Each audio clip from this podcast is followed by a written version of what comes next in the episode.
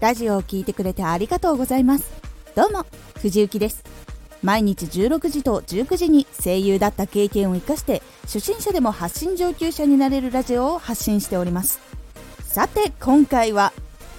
エンタメ系ラジオで求められていることとは？これを最後まで聞いていただくと楽しんでもらえるラジオを作れるようになります。早速行ってみましょう。昨日はビジネス系のラジオで求められていることをお伝えしましたが今回はエンタメ系でございます。エンタメ系はかなり違うところを求められます。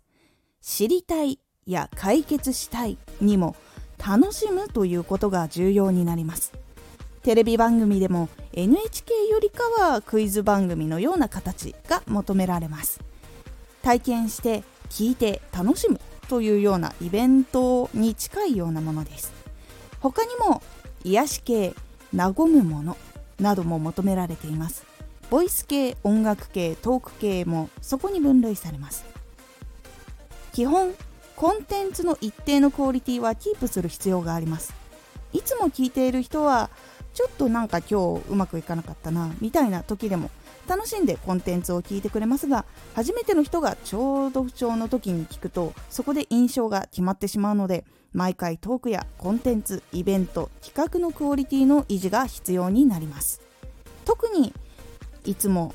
仕事家庭そして他の人間関係などで疲れていたり寝る前に少しリラックスしたい楽しみたいなどいろいろ自分のしてほしいことがはっきりしているお客さんが多いので楽しいコンテンツリラックスコンテンツ癒しコンテンツなど自分のできることとやりたいことの範囲で続けていくとたくさんの人に聞いてもらえるようになります。いかがだったでしょうか？楽しんでもらうということを重点に置いて活動している方は成長も喜ばれます。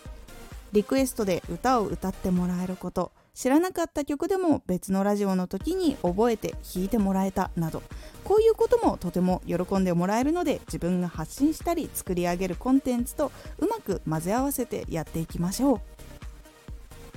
今回のおすすめラジオ情報系ラジオに求められていることとは？情報系ラジオでは情報をどのように発信してほしいのかというポイントをお伝えしております。どの情報にも使えることなのでおすすめです。このラジオでは毎日16時と19時に声優だった経験を生かして初心者でも発信上級者になれるラジオを発信しておりますのでフォローしてお待ちください。次回のラジオは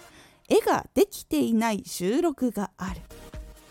こちらは声優の現場を通して仕事現場でイレギュラーな時に状況を見る大事さをお伝えしています。お楽しみに。